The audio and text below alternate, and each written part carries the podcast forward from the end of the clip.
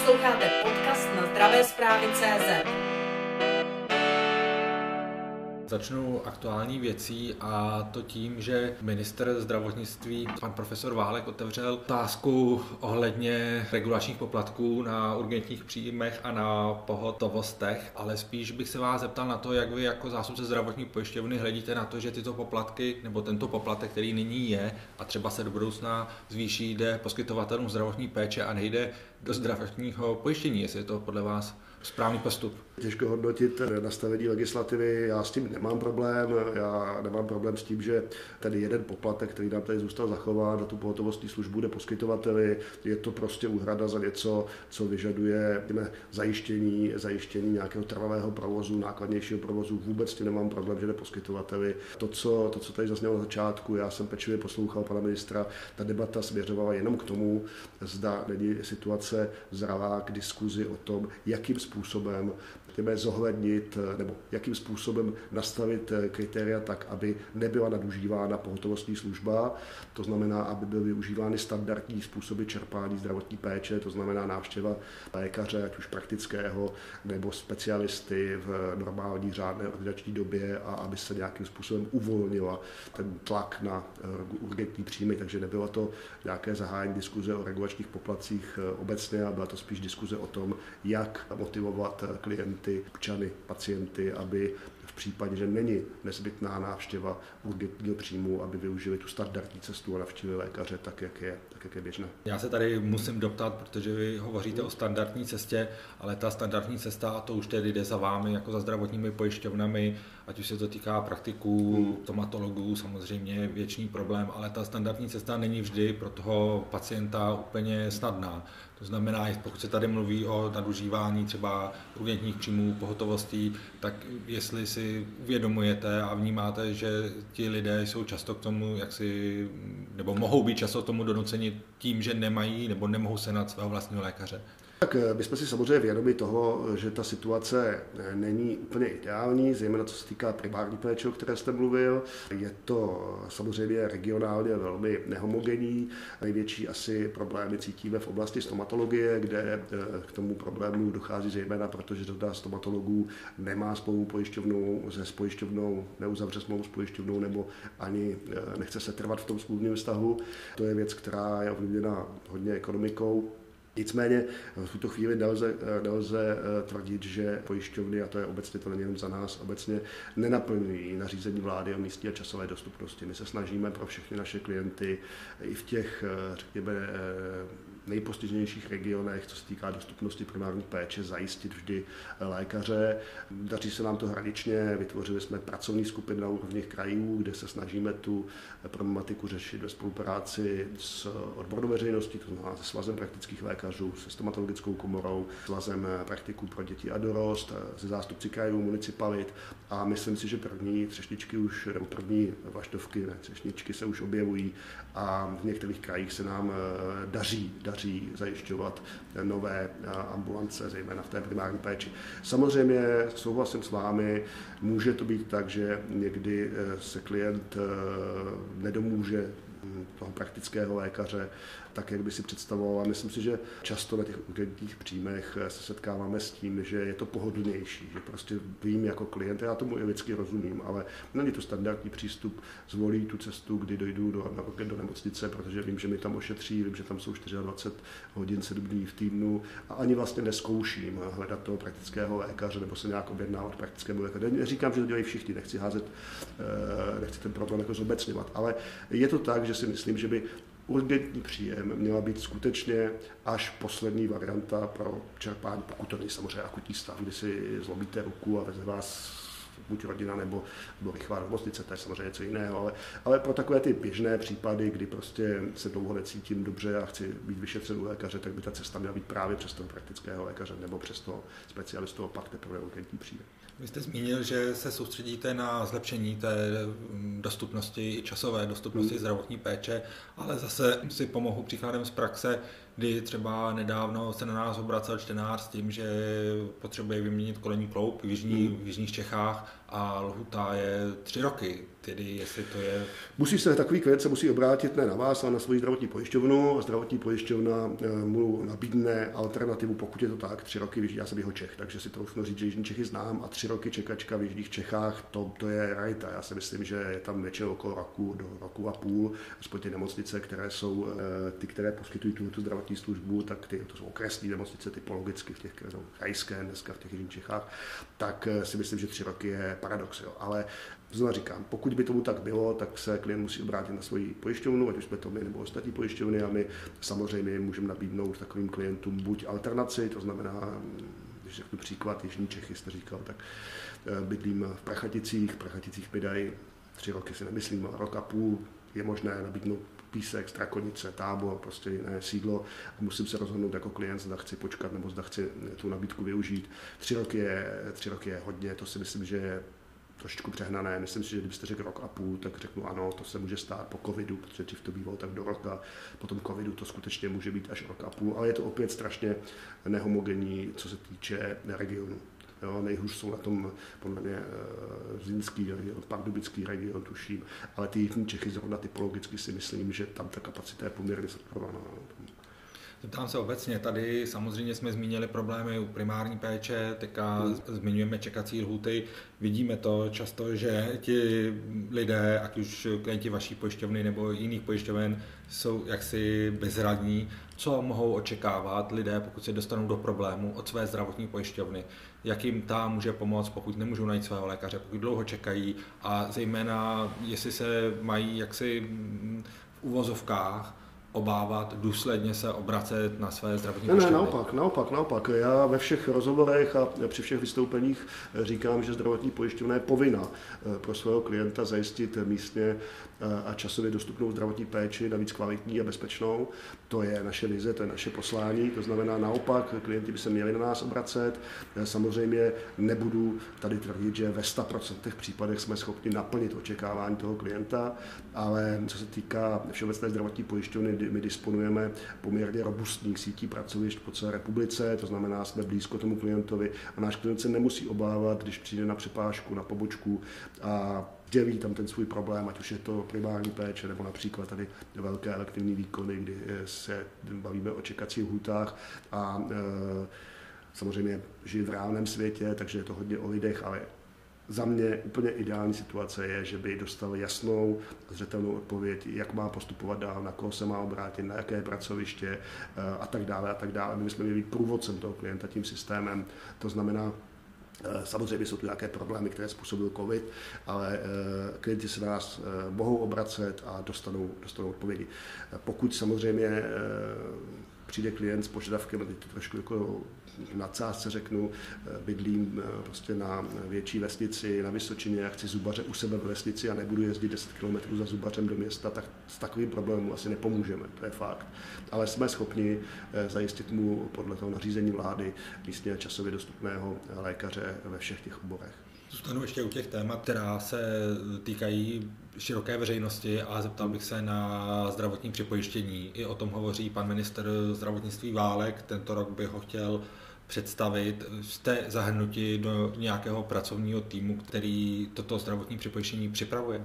Tak my samozřejmě všechny pojišťovny, nejenom my, tak eh, intenzivně diskutujeme v rámci Senátu, v rámci Ministerstva zdravotnictví o tom, jak by něco jako doplňkové připojištění či, či, či připojištění komerční mohlo fungovat. V tuto chvíli jsme na začátku té diskuze. Eh, pan ministr mluví zejména o připojištění v oblasti sociálního pomezí, to znamená, to je oblast, která se jeví jako nejvhodnější pro zavádění, postupné zavádění nějakého doplňkového připojištění, typologicky připojištění pobytu v pobytových zařízení sociálních služeb, kde se teda jedná jak o sociální, tak zdravotní péči. V tuto chvíli nemáme žádný finální koncept na stole, ale tu diskuzi vedeme a já si myslím, že eh, postupnými kroky nakonec eh, dojde k tomu, že nějaký produkt tady k dispozici bude. Pozor, ale já vždycky upozorňuji, jakékoliv doplňkové nebo komerční připojištění není něco, co by bylo pro ten systém eh, zásadní, zcela zásadní. Když se podíváte do vyspělé Evropy, ten eh, podíl na financování zdravotních služeb i v zemích jako je Rakousko nebo Německo, tak činí někde 1-1,5%.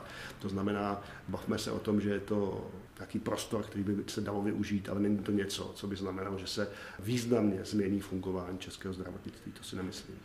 Ale cesta je to bez správná. V rámci této debaty se často zmiňují finance, ale jak si se nezmiňuje ta skutečnost, zda byť e, ti klienti díky připojištění finance budou mít na tu zdravotní péči nebo sociální péči, zda ji skutečně dostanou. A tady si pomohu příkladem e, komerčních pojišťoven nemyslím zdravotních, kteří vlastně jaksi chtějí pokrývat ten trh těch sociálních mm. služeb a říkají, jistě pojistíme své klienty na pobytová zařízení například, ale pak se zjistí, že vlastně nejsou kapacity na to. To znamená, jestli tady i tento takzvaný nastandard to zdravotní pojištění a hovoří se i o zubařích, tak jestli skutečně řeší ten problém s dostupností tou péči. Já bych to nazýval nadstandardem, to je, to je strašně špatné slovo, to je, je to nějaký doplňkový produkt a já bych to rozhodně nazýval nadstandardem, protože nechci připouštět, že tady bude něco standardního, něco nadstandardního, prostě je to nějaké doplňkové pojištění, které eh, například eh, zlepší komfort pobytových služeb. Jo? To, to, je to, to není nadstandard, to je prostě, si můžu řídit, že nejsem na tří úškovém pokoji a mám to nějakým způsobem zohledněn. Ale pozor, to je přece logické. Pokud tady bude produkt, pokud tady bude poptávka, tak bude nabídka. To znamená, dneska přece není problém, pokud budu vědět, že mám klienty, budu vědět, že mám klienty, kteří mi zaplatí, chybe tak, aby ekonomicky to vycházelo, vybudovat novou kapacitu. Já si myslím, že to je naprosto přirozené, že pokud tady ta poptávka se bude zvyšovat, tak prostou prostě nové zařízení, pobytové zařízení sociálních služeb a podle mě mnohem větší problém než eh, peníze, než finance je personál. To je podle mě zásadní problém, no, kterém se musíme bavit, ale v těch financích já bych problém neviděl. Když bych se zeptal takto, vy říkáte, že to doplňkové zdravotní pojištění nebo připojištění může do toho systému přinést 1 až 1,5% To je můj odhad. Ano, jistě. A tvrdíte, že je to jaksi z hlediska celkového toho objemu eh, marginální záležitost. Je to tedy věc, která když by se ptal jednoduše hoří, nemělo by se, pokud se bavíme o udržitelné financování zdravotní péče, mluvit o něčem jiném a narážím třeba na platbu za státní pojištěnce, která sice se nyní zvedá podle nějakého vzorce, ale samozřejmě je mnoho kritiků toho vzorce, který byl takto nastaven, můžu zmínit Českou lékařskou komoru. Tedy vlastně ta otázka zní, jestli toto není to zdravotní připojištění pouze jaksi přesně jak říkáte, jakýmsi dodatkem, ale ty skutečné problémy, co se týká financování, jsou někde jinde. Ale víte co, já nechci strašit problémy. Vy máte pocit, že české zdravotnictví je nestabilní, že mu hrozí nějaký fatální problém v nejbližších letech? Já vůbec ne. Já si myslím, že v současné době české zdravotnictví funguje velmi dobře že je profinancováno bez zásadních problémů, že pojišťovny jsou ekonomicky silné a stabilní. Poskytovatelům se zvyšuje úhrada každoročně o přiměřenou, přiměřenou částku a já si myslím, že strašit teď tím, nebo teď vytvářet nějakou, eh, nějaký problém v tom, že se musí rychle udělat nějaká změna, nemusí. Já si myslím, že české zdravotnictví je stabilní. Eh, debata o připojištění, debata o různých reformách, které by měly vést třeba k tomu, aby bylo efektivněji poskytována ta služba, to znamená, aby pacient systémem prošel rychleji, aby byl co nejrych, aby jsme platili za výsledek, to znamená za úspěšné vyléčení, nikoli za léčbu, tak eh, ty tady jsou na místě. Ale není to, nestrašil bych nikoho tím, že v současné době hrozí nějaký kolaps. Já chápu, že při té diskuzi mezi plácem a poskytovatelem vždycky pláce bude eh, říkat, eh, bude navrhovat nějaké nižší, nižší navýšení, než si bude představovat poskytovatel. To je normální, to je normální při v celém eh, lidském životě, ale v současné době si troufnu říct, že neexistují poskytovatelé, kterými nebyla hrazena zdravotní služba řádně včas a v odpovídající výši. Takže já bych bral diskuzi o komerčním, doplňkovém či jakémkoliv jiném připojištění jako věc, která je na místě, která ten systém samozřejmě nějak nespasí, ale bude dalším, další kostičkou do té skládanky, řekněme, dlouhodobé udržitelnosti. Pak se bavíme o demografickém vývoji, který nás zase musí vést k tomu, že musíme cílit na to, aby jsme byli schopni postarat se o stárnoucí populaci. Bavme se o finanční stabilitě pojišťoven, opět o nějaké dlouhodobé diskuzi, to o diskuzi na rok, na dva, na tři a dlouhodobé, ale já bych nevytvářel obavy z toho, že české zdravotnictví je nějak ohroženo v tuto chvíli není. Pojďme se bavit o tom, ať se zlepší efektivita poskytování služeb, ať eh, zcentralizujeme vysoce nákladné, vysoce nákladné léčebné metody nebo eh, centra, ať eh, řekneme, jak má vypadat ta struktura poskytovatelů, ať řekneme, jak má vypadat průchod toho klienta systémem a to si myslím, že je důležité pro to, aby ten systém zůstal dlouhodobě stabilní. Máte pocit, že tato debata, po které vy voláte nebo kterou zmiňujete, je tady přítomná? Protože... Samozřejmě, samozřejmě, ta probíhá. Ta probíhá kontinuálně a my samozřejmě byl bych asi špatný ředitel, kdybych začínal u sebe. To znamená, my už eh, rok pracujeme na tom, aby jsme vrhli model financování, který bude zacílen na kvalitu, na výsledek, to znamená model financování, který eh, nebude jenom, eh, řekněme, slepě aplikovat DRG, byť to vůbec neschazuji, můžeme tak fungovat dál. A my chceme nabídnout něco navíc, chceme nabídnout těm, kteří jsou schopni poskytnout péči efektivně, s dobrým výsledkem, tak určitou bonifikaci, chceme, chceme nabídnout, a je to teď v začátku, takže to jenom tak naznačím, chceme nabídnout našim partnerům, kteří o to budou mít zájem, řekněme platbu za výsledek léčení, to znamená za vyléčení pacienta. Bych se vrátil ještě k té předchozí otázce, například pokud vaši kolegové ze Svazu zdravotních pojišťoven upozorní každé druhé tiskové zprávě, že hrozí v úvozovkách konec zdravotních pojišťoven, protože nebudou mít dostatek peněz. Vy to tak nevnímáte, ale půjdu dál. V lednu začalo dohodovací řízení, nějakým způsobem běží. Já vím, že je brzy, ale jistě dojde na navýšení úhrad. Jak vy si představujete to navýšení? Co by podle vás bylo ideální a i rozvést podle segmentu určitý? Tak určitě se mi nebudete zlobit, když se budu chovat jako korektní vyjednavač, to znamená rozhodně vám neřeknu, co si představuji, že by měl být výsledkem. Já si myslím, že podstatné je, aby jsme se se všemi segmenty, se všemi, všemi 14 segmenty dohodli na obsahu. To znamená, aby jsme si řekli, co je podle našeho názoru jako pojišťoven, jako těch, kteří zdravotní služby platí, eh, ta dobrá praxe. Já bych tady eh, nechci teď nikoho upozadovat, ale například se svazem eh, ambulantních ginekologů se každoročně domlouváme na tom, jak zlepšit zkvalitnit péči o naše klientky. V tomto případě myslím, že i letos k tomu dojdeme. Takže v té úvodní fázi my se budeme samozřejmě snažit o to, aby jsme si řekli, co v tom daném segmentu eh, považujeme za eh, nezbytné a řekněme, jaké změny bychom chtěli v rámci struktury té služby eh, získat na závěr toho dohodovacího řízení. A pak se budeme bavit o ceně a budeme se bavit s ohledem na všechny okolnosti, které nás provází. Máme tu inflaci, máme tu eh, změnu cen energií, byť ne tak eh, šílenou, jako se předpokládalo koncem loňského roku. A to všechno budou chtít zapracovat do návrhu, který budeme předkládat a jako každoročně budeme usilovat o to, o to aby jsme se s většinou segmentů dohodli. Eh, jenom připomenu, že oni to bylo 10 segmentů, se kterými se dohodli. Pak došlo k, díky událostem na Ukrajině a vyšší inflaci k rozhodnutí ministerstva zdravotnictví vydat úhradovou vyhlášku, která byla odlišná od toho výsledku dohodovacího řízení a pevně doufám, že letos tomu tak nebude, že se dohodneme s maximem segmentů a že ta eh, úhradová vyhláška to nějakým způsobem bude reflektovat, byť chápu, že samozřejmě ministerstvo má plné právo a kompetence k tomu, aby do vyhlášky promítlo veřejný zájem. Takže my do toho budeme přistupovat tak, že si uvědomujeme, že tady nějak se mění eh, vnější svět, mění se náklady našich poskytovatelů a budeme to chtít promítnout do navýšení úhrad. To, jaké bude eh, percentuálně, to vám určitě neřeknu, protože by to bylo velmi nekorektní vůči kolegům, kteří budou na druhé straně stolu. Tak eh, jistě velkým zásahem eh, do fungování a financování zdravotnictví byl COVID. Kdybych se zeptal úplně jednoduše, jak vlastně ten, tato zkušenost pandemie COVIDu změnila finanční toky v rámci zdravotních pojišťoven a poskytovatelů zdravotní péče a jaké jsou důsledky těch změn v tuto chvíli a jestli je na ně třeba nějakým způsobem reagovat i v tomto dohodovacím řízení nebo do budoucna při stanovování úhrad? Tak určitě bychom si měli uvědomit, že COVID kromě nesčetných eh, problémů a dá se říct i hrůz, protože umírali tady lidé, tak eh, přinesl i, eh, řekněme, něco, co se dá říct, že pro zdravotníky pozitivní, a to nárůst, nárůst platu zdravotníků, odměn zdravotníků, chcete-li, v tom globálním měřítku. A ty prostředky v tom systému zůstávají, to si uvědomme, takže bychom měli přistupovat i v rámci dohodovacího řízení k tomu systému, takže víme, že zde došlo k významnému nárostu odměn zdravotníků v těch minulých letech, to znamená, už by tady neměl být takový tlak na navýšení úhrad směrem právě k navyšování odměn. Došlo tady ke změně struktury péče.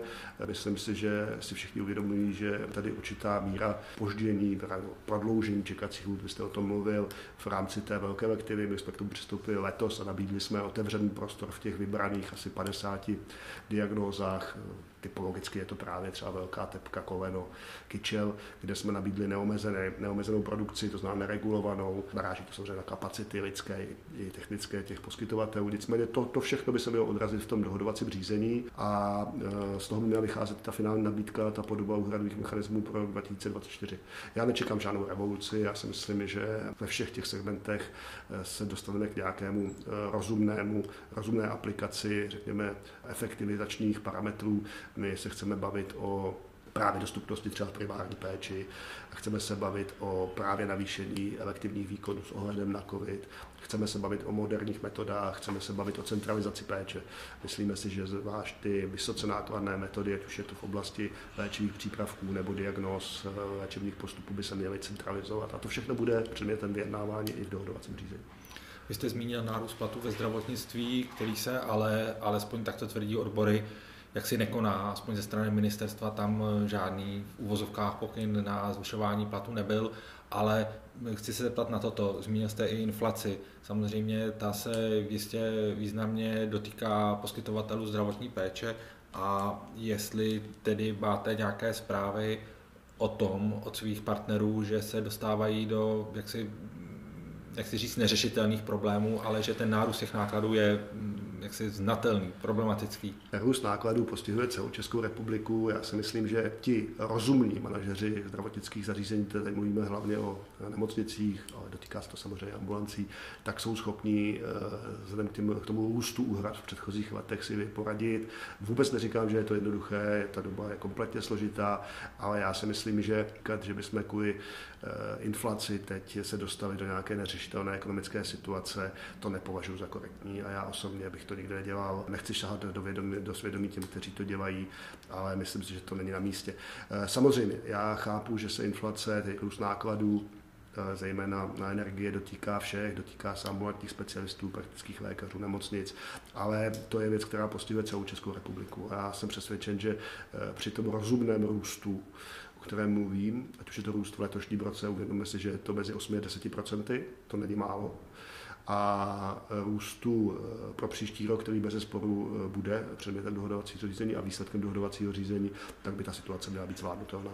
Ne, neobávám se žádné katastrofy. Bavíme se tu o financování a fungování českého zdravotnictví, ale stále se bavíme jaksi v rovině toho, jak fungují zdravotní pojišťovny, jak fungují e, poskytovatelé zdravotní péče a s jakými problémy se setkávají pacienti. Na druhou stranu, pokud by mělo dojít k nějakým změnám, které by ten systém měly zefektivnit, jistě se to dotkne i pacientů a tady narážím na to, jestli ta šíře zdravotní péče v České republice je nastavená optimálně, protože se často ukazuje, že jaksi zdravotní péče je dostupná v mnoha ohledech širokému spektru pacientů, ale pak se jaksi nedostává v té plné kvalitě těm, kteří skutečně potřebují. Tedy jestli i na té straně té veřejnosti a pacientů by nemělo dojít k nějakým změnám. Ta otázka je strašně košatá, ale já si myslím, že eh, nastavení dostupnosti zdravotních služeb v České republice je velmi vstřícné vůči klientům, vůči pacientům. Vědomě si, že jsme zhruba třeba v zemích Evropské unie na desátém místě, co se týká dostupnosti vysoce inovativních léčivých přípravků, těch nejkratších přípravků. Máme tady genovou terapii, máme tady personifikovanou medicínu. A já jsem přesvědčen, a i z vlastní zkušenosti, že eh, neplatí to, co jste řekl, že by se k někomu zdravotní péče, pokud ji potřebuje, dostala. To vyučuju. Já si myslím, že Česká republika se může pištit tím, že naši klienti, občané České republiky, mají dostupnou tu nejmodernější a nejkvalitnější zdravotnější péči. Samozřejmě můžeme se bavit o tom, zda eh, ten systém není nastaven příliš široce, ale já si myslím, že to má být diskuze odborná, široká, mezi všemi stakeholdery. Není to tady o názoru pojišťovny, buďme rádi za to, jak ten systém je nastaven v tuto chvíli. Jestliže onemocníte nějakou vážnou chorobou, což vám nepřeji, tak vždycky v České republice dostanete špičkovou medicínu. To je prostě dané, je to fakt a nesouhlasím s tím, že by někdo měl nedostupnou zdravotní péči. Vy jste se dotkl významného trendu a to je léčba vzácných onemocnění. Tam v tuto chvíli došlo, nebo během letošního roku tam došlo ke změně mechanismu úhrady orfanů a jestli mám správné informace, tak ty náklady na tyto léky významně rostou a zeptám se vás... Není tomu tak. Já, já, skutečně, eh, já bych pracoval s čísly. Vysoce nákladné léčivé přípravky v oblasti tzv. biologii, kam patří i orfany, nám každoročně rostou mezi 15 17% Je to posledních x let, není tam žádné drama. Já bych nestrašil někoho tím, že něco roste významně. Prostě vstupují sem nové léčivé přípravky, jestli vám se vstoupí Zongazma nebo Kaftrio, což jsou takové ty, eh, řekněme, vysoce nákladné prostředky v řádech desítek milionů, tak prostě skokově něco naroste, ale je to přece přece řízený nárůst, který, který akceptuje pojišťovna. To znamená, jako proč tady máme mluvit o tom, že něco významně roste, když to roste standardně posledních několik let a pojišťovny to bez problémů zvládají. Já se vás zeptám takto, během celého toho rozhovoru vlastně vy, jak se říká lidově, když si pomůžu metaforou, jak si dáváte ten míč stále na zem a ptal bych se vás na tu diskuzi o zdravotnictví a jeho financování. Často se to jeví, když se podívá na vyjádření politiků v médiích nebo opozičních politiků, vládních politiků, anebo na zprávě médií, že to zdravotnictví a financování je před kolapsem ale tedy jaký je váš náhled na tu celou věc? Zdravotnictví rozhodně není před kolapsem. Já to teda, já teda asi poslouchám jiné politiky, ale eh, já slyším debaty o tom, eh, zda má být eh, financováno to či ono, ale nikdy jsem neslyšel, že zdravotnictví je před kolapsem. To jsem teda nikdy neslyšel. A vy říkáte, že dávám míč na zem. Ne, já se snažím být korektní a pragmatický. A já bych tady mohl plakat nad tím, jak pojišťovny by měly dostat přidáno, ale já to dělat nebudu. Já prostě v současné době jsem přesvědčen, že minimálně naše pojišťovna, abych si nebral kolegy do úst, je finančně stabilní, jsme schopni financovat i tu nejnákladnější péči pro naše, pro naše klienty a děláme všechno pro to, aby to tak zůstalo co nejdéle. Já ten míč dávám na zem, protože nemám rád, když se eh, občané České republiky, naši klienti, pacienti straší. Straší se tím, že nebudou mít dostupnou zdravotní péči, straší se tím, že nebudou mít na léky. To není pravda. Ten systém prostě funguje a funguje z mého úhlu pohledu relativně dobře. To, že tam najdeme spousta chyb, to je, to je věc rávaná, ale nejsou to fatální chyby a ten systém jako celek se chová velmi, velmi proklientsky a vstřícně. Tedy... A patří za to díky zdravotníkům a obecně eh, poskytovatelům zdravotních služeb, protože můžeme tady diskutovat o tom, zda navýšení má být takové či makové, ale faktem je, že české zdravotnictví i díky, eh, díky lékařům a sestrám, kteří v něm pracují, funguje velmi dobře. Sledujte zdravé zprávy CZ.